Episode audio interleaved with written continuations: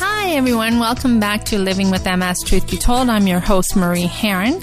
Uh, today on the line, we have Meisha, um, who also has MS and is definitely living with MS.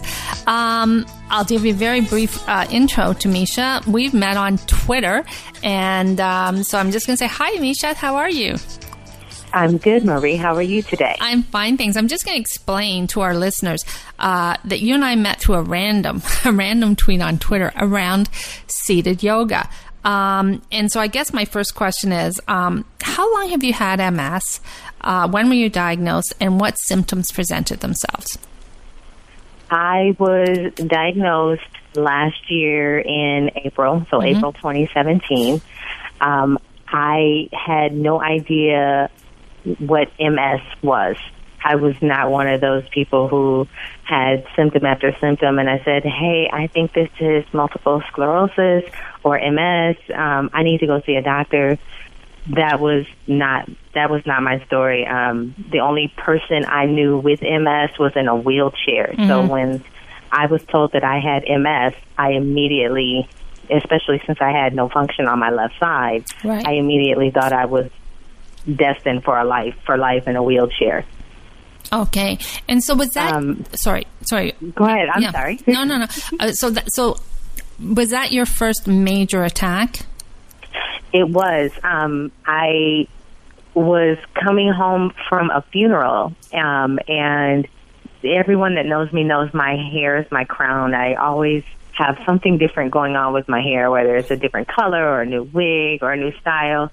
And I was coming home from my father-in-law's funeral and I was unbraiding my hair in the car and I lost feeling of my fingers. Right. And I was thinking that, okay, maybe I'm doing too much or maybe, you know, I'm tired of taking my hair down or, you know, something mm-hmm. of that nature. And in a couple of days, I had a very thick Novocaine, Novocaine feeling in my face on the left side of my face. So I you couldn't tell I was blinking.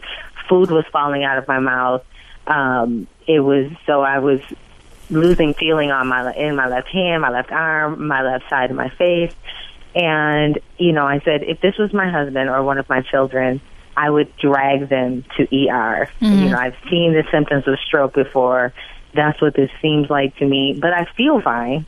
I just lost feeling. Right. Um, when I got to ER, they said, "We think you're having a stroke, so let's, you know, throw everything around and do a lot of tests right now." Um, after a couple of hours, they said, "We don't see any stroke markers, but we're going to keep you here to figure out what's going on." Right. In the course of taking some MRIs and some different type of tests, they said you don't have any blockage in your brain, but you do have lesions on your right, brain. Right. Um, again, not really knowing MS, I'm thinking I have lesions on my brain. I have cancer. Oh, I see. Um, okay. So long story short, they did a lot of tests over the course of five days, and everything came back inconclusive. It was either they weren't sure if it was an autoimmune disease like MS, right. or if it was actually cancer. I actually had a brain biopsy. Oh my goodness! Um, and that's when they diagnosed MS conclusively. Okay. I just want to say for our listeners, um, and some of them are young and some of them might have recently been diagnosed, um, that it's not unusual um, after diagnosis, and I had this myself, um, where you'll have that, that first, you'll have the diagnosis and then you'll just go into a series of attacks and then you know they'll treat you um, with various medications and then you'll be fine um, mm-hmm. you know and that's when you take control and you start to say okay um, you know this i'm going forward i'm going to learn how to how to manage my disease. And you know that's what the podcast is about. It's about managing managing your disease. Now you reacted so well to my tweet about exercise and in particular seated yoga. Uh, why did that interest you so much? I have always been a fan of yoga. Um, I wasn't a person who would go out, you know, a couple of days a week mm-hmm. or, you know, weekly to um, a studio and do yoga, but in my home, I practiced the breathing. I practiced some of the smaller exercises, but as I, um, with this MS diagnosis and with MS, um, the, doing things on my left side or getting down on the ground, those mm-hmm. are things that I can't do on a regular basis anymore. Right. So when I heard about seated yoga, that intrigued me because not only could I incorporate some of the breathing, but I can incorporate some of the motion. And that's one of the big things with MS that I try to um, I try to incorporate in life is motion. Keep right. it moving. Keep right. moving. Don't just be sedentary and you're just sitting still and waiting for something to happen or it's in your mind you're saying I can't move or I can't do something. Now, I know when when when you had said like what is seated yoga and I sent you back some um, you know recommendations um, you know to watch things on YouTube and there's so many different um, yoga techniques for specifically for people with MS or I even go under the seniors yoga because I figure it's you know I am almost a senior now anyway I'm 58 um, don't tell anybody and they'll never know. yes, they will. Um, anyway, so like, did, did you find a lot of really good stuff on YouTube? Because I don't want people to have to go out and, you know, like buy all kinds of equipment or, you know, um, but did you find that was like an easy way to get into, was doing the YouTube thing? I really did, and I was very thankful for that suggestion because what I found was not only um, seated yoga, um, for people who knew about yoga. Mm-hmm. I found seated yoga for beginners. Yes. Um, there were seated yoga presentations um, for men. There were seated yoga presentations for people who had disabilities and couldn't necessarily move in all of the yoga positions. Mm-hmm. So there really were a lot of resources, and you felt immediately comfortable and immediately um, useful in the in the yoga world, if you will, because there's so much instruction and it's so good. And some of it, I've watched so many videos now. I've I know that in my head I want to li- listen to someone talk through yoga rather than some of the videos. There are several videos where there's no talking; they're just screenshots of words, mm-hmm. and that's very nice. But I need to. I want to close my eyes and actually feel as though I'm doing yoga in a studio and listening to someone talk. So there really are a lot of different resources. There are a lot of different um, there are a lot of different videos that will take you from beginner to expert level, if you will. Wow. I know when I do one of them, um, and there's like great hip stretches and things like that, that I found really helped me with my balance. And um, so I, I really love this, the seated yoga. But I get the feeling from you that we're going to see you on Twitter with a new hashtag, Gumby. I hope so. You're going to be so flexible. I was clumsy before MS, mm-hmm. and it's between balance issues and vertigo issues. I am taking that to a whole new level. I am owning Gumby for sure because that's where I strive to be.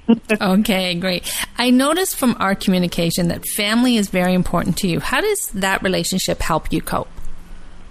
My family has. Um, my, I, I draw my strength from my family. My husband, I have two sons. My parents, uh, when they found out that there was something wrong with me, they immediately went into action. And they will tell you there's nothing wrong with her. She just has something else to add to the to the qualities of her life. Right. They don't think that MS is something that is wrong. They think that MS is something that has happened that we deal with and just like going to the store, oh, you need to deal with an MS issue today or right now, it's very fluid, it's very liquid, and they have been great. If I say that I'm fatigued and I can't do anything, they alter their plans for me, which sometimes makes me, as an newly diagnosed with MS, I feel like I'm hindering their life yeah, some because yeah they do alter things, you know, for me, or they do make sure that I'm not lifting anything, or that I have room in the house if I need to use my walker, or, you know, they make sure that I am taken care of on every level. So it makes me feel guilty as someone with MS because I feel like I'm keeping them from something, and they assure me on a minute, excuse me, on a minute by minute basis that I am their life just like they are mine. Oh, so we are all in this together, and I I just adore them. Yeah, and I'm, I'm sure they adore you. Um, let me ask. They better. okay, that, that, like that, okay.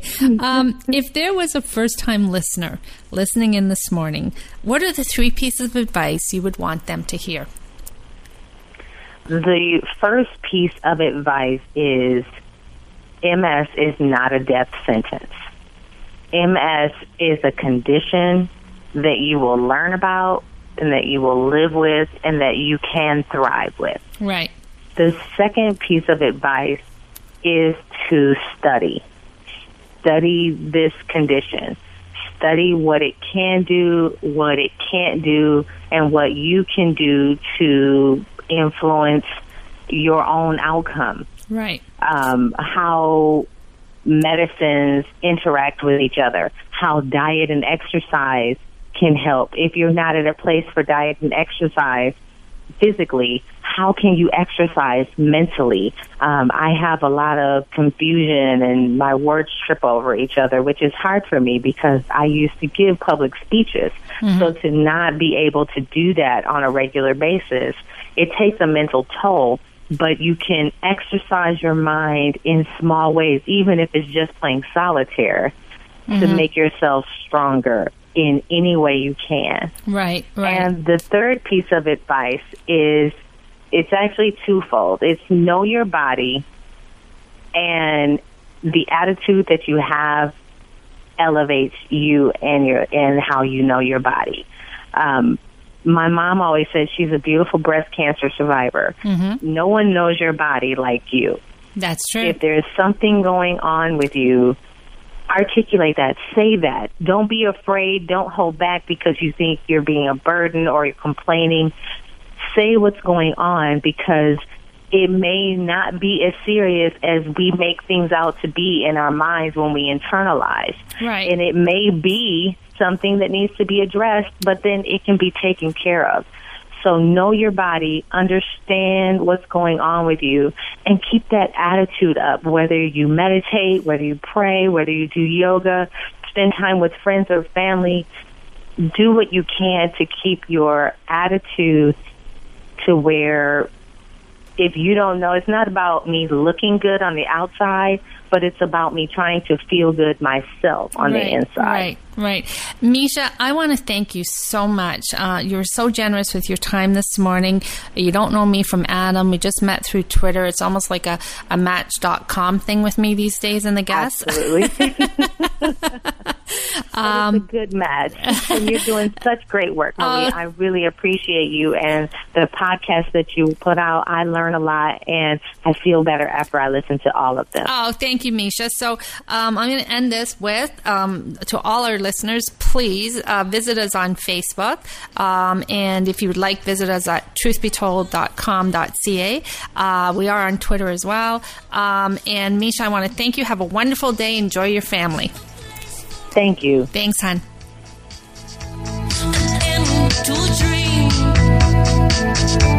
Forever I loved you.